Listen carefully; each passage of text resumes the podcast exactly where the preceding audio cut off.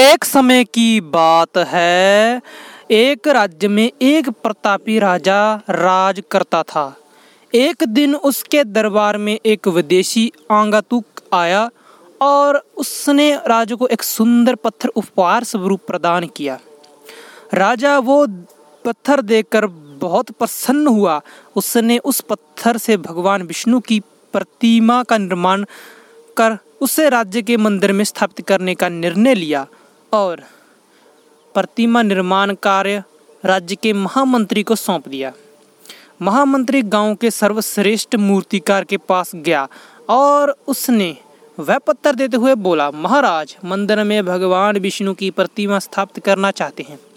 सात दिवस के भीतर इस पत्थर से भगवान विष्णु की प्रतिमा तैयार कर राजमहल पहुँचा देना। इसके लिए तुम्हें चालीस स्वर्ण मुद्राएँ दी जाएँगी।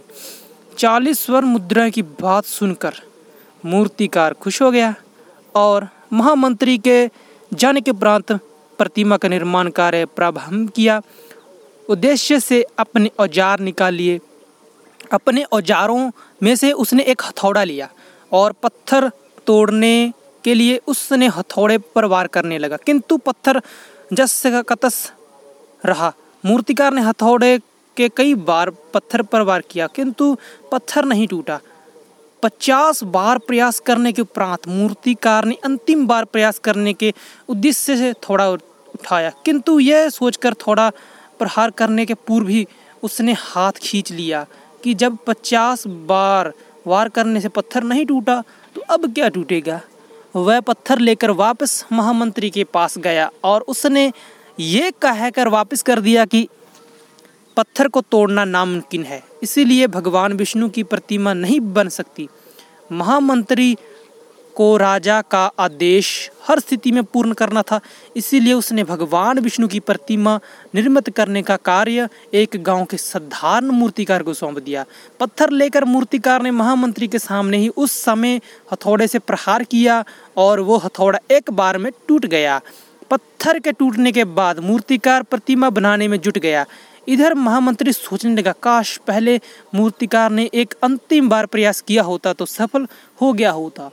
चालीस स्वर्ण मुद्राओं का हक का हकदार बनता।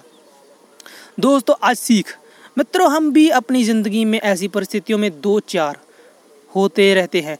कई बार किसी कार्य को करने के पूर्व या किसी समस्या के सामने आने पर उनका कारण करने के पूर्व ही हमारा आत्मविश्वास डगमगा जाता है और हम प्रयास किए बिना ही हार मान लेते हैं।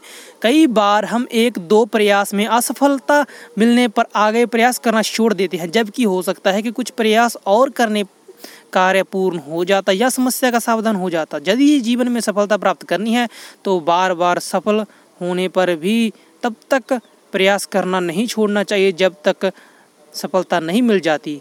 क्या पता जिस प्रयास को करने के पूर्व हम हाथ खींच लें, वही हमारा अंतिम प्रयास हो और उसमें हमें कामयाबी प्राप्त हो जाए।